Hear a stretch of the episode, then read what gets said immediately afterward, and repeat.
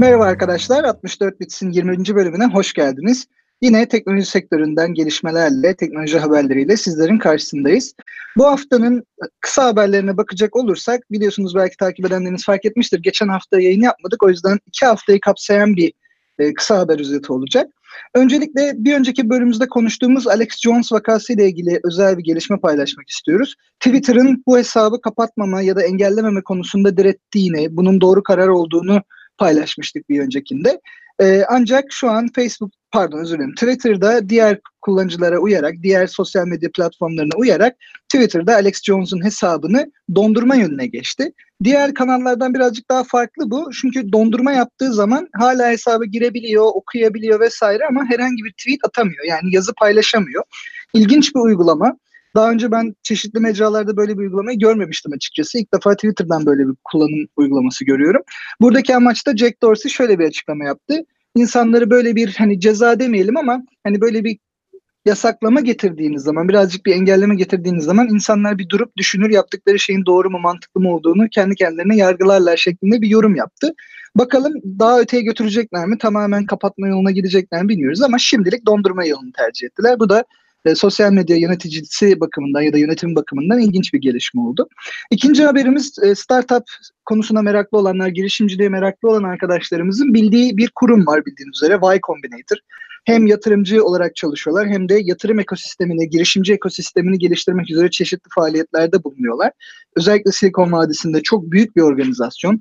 Hatta Y Combinator yatırım almak için yani o programdan yatırım almak Harvard Üniversitesi'ne girmekten daha zor olduğu bile konuşuluyor. Öyle konumlandırıyorlar kendilerini. Ve Y Combinator yapılan açıklamayla birlikte Çin pazarına girdiklerinden bahsettiler. Ve Çin başı yani Çin pazarındaki Y Combinator'ın başına da Biden'ın eski COO'su yani Chief Operating Officer e, üst düzey yöneticilerinden Ki Lu'yu baş olarak getirdiler. Yeni CEO'su o olacak. Bu da aslında Çin'in girişimcilik ekosistemi olarak baktığımızda ya da kaliteli mühendislik gücü kapsamında baktığımızda ya da tamamen kullanıcı potansiyeli ya da bir müşteri bazı olarak baktığınız zaman ne kadar önemli bir ülke haline geldiğini, ne kadar önemli bir pazar haline geldiğini düşünebilirsiniz. Bakalım bu oluşumla beraber, Y Combinator'ın Çin'e açılmasıyla beraber Çin'deki girişimcilik ekosistemi nasıl şekillenecek hep beraber göreceğiz. Bununla birlikte yine bir Y Combinator haberi paylaşalım. E, bilmeyenleriniz olabilir. E, y Combinator Startup School isminde bir online yani internet üzerinden eğitim alabileceğiniz bir platformu var. Ama bu herkese açık olan bir platform değil. Onu da inceleyip sık dokuyarak yeni girişimleri davet ediyorlar. Bu noktada Y Combinator e, normalde çok kısıtlı bir alım yapıyordu bu okuluna yani The Startup School eğitim programına. Ancak geçtiğimiz hafta yaşanan bir hatadan ötürü, bir problemden ötürü başvuran bütün startup adaylarını, bütün girişimci adaylarını bu programa kabul etmişler.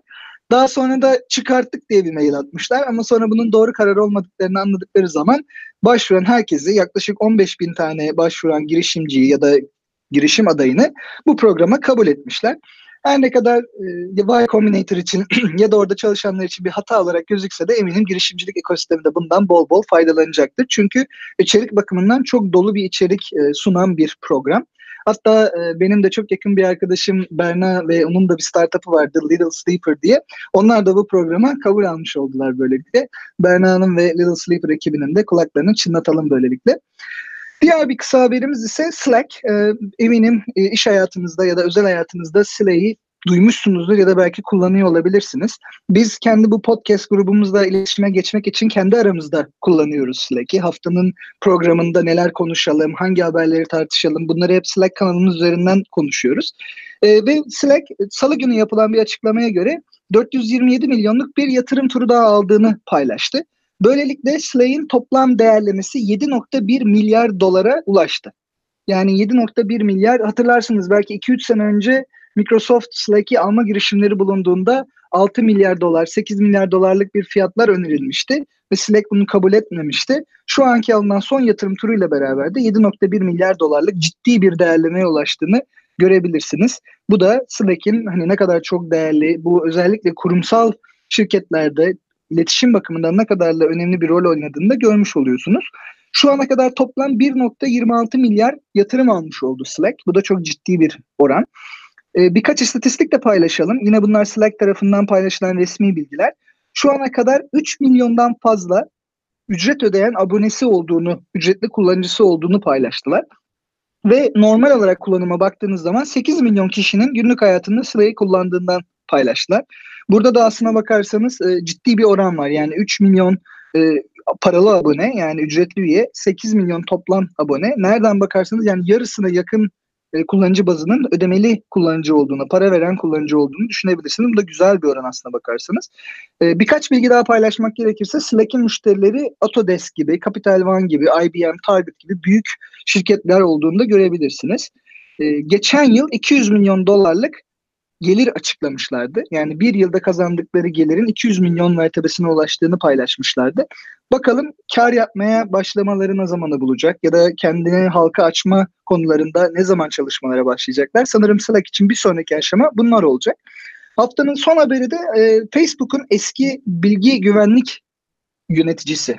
Chief Information Security Officer diye geçiyor. Onu Türkçe'ye çevirmeye çalıştım. Alex Demus isimli bu çalışan Facebook'tan ayrılıyor. Hatırlarsınız son zamanlarda Facebook'un seçimlerdeki propagandalara ve seçimlere karıştığı davasıyla birazcık eleştiriliyordu ve tabii ki eleştirilerin hedefindeki insanlardan biriydi Alex Stamos. Facebook'ta bulunduğu üst düzey yönetici görevi itibariyle. Bununla ilgili bir açıklama yaptı. Ben burada sözü Cihan'a devretmek istiyorum. O bu konuyu bu hafta daha biraz daha yakından takip etme fırsatın oldu. Cihan bize kısaca anlatabilir misin? Nasıl bir açıklama oldu? Nelerden bahsetti Alex Stamos bu açıklamasında?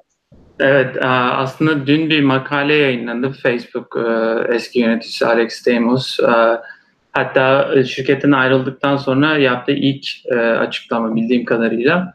Biraz tedirgin edici bir açıklama bence. Çünkü kısaca özetlemek gerekirse 2018 seçimlerini yani Kasım'da yapılacak Amerika'daki seçimleri korumak için artık çok geç olduğundan bahsediyor.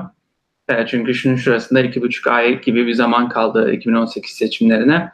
Ve Facebook'un ve diğer şirketlerin hala aslında yeterince iyi yanıt veremediğini bu e, Rus ve diğer ülke kaynaklı saldırılara e, e, hakkında bu, bundan bahsediyor biraz Alex Demos.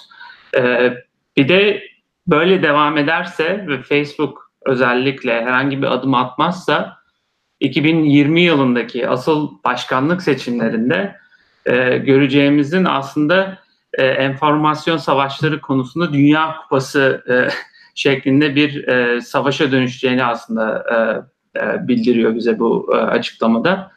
Bunun üzerine aslında bir bir tane daha haber geldi iki, iki gün önce. Facebook ve Twitter aslında iki ayrı açıklama yaptılar. Facebook 650 tane sayfayı ve grubu e, dondurduğunu açıkladı. E, ve bunların özellikle İran ve e, Rusya kaynaklı e, dezenformasyon amaçlı e, e, merkezlerden geldiğini söyledi. Aynı şekilde e, Twitter'da 284 tane hesabı e, dondurduğunu e, açıkladı. Bunlar aslında e, bence hepimize e, e, biraz şeyi anlatıyor. Hala Rusya ve başka ülke kaynaklı e, saldırılar devam ediyor maalesef.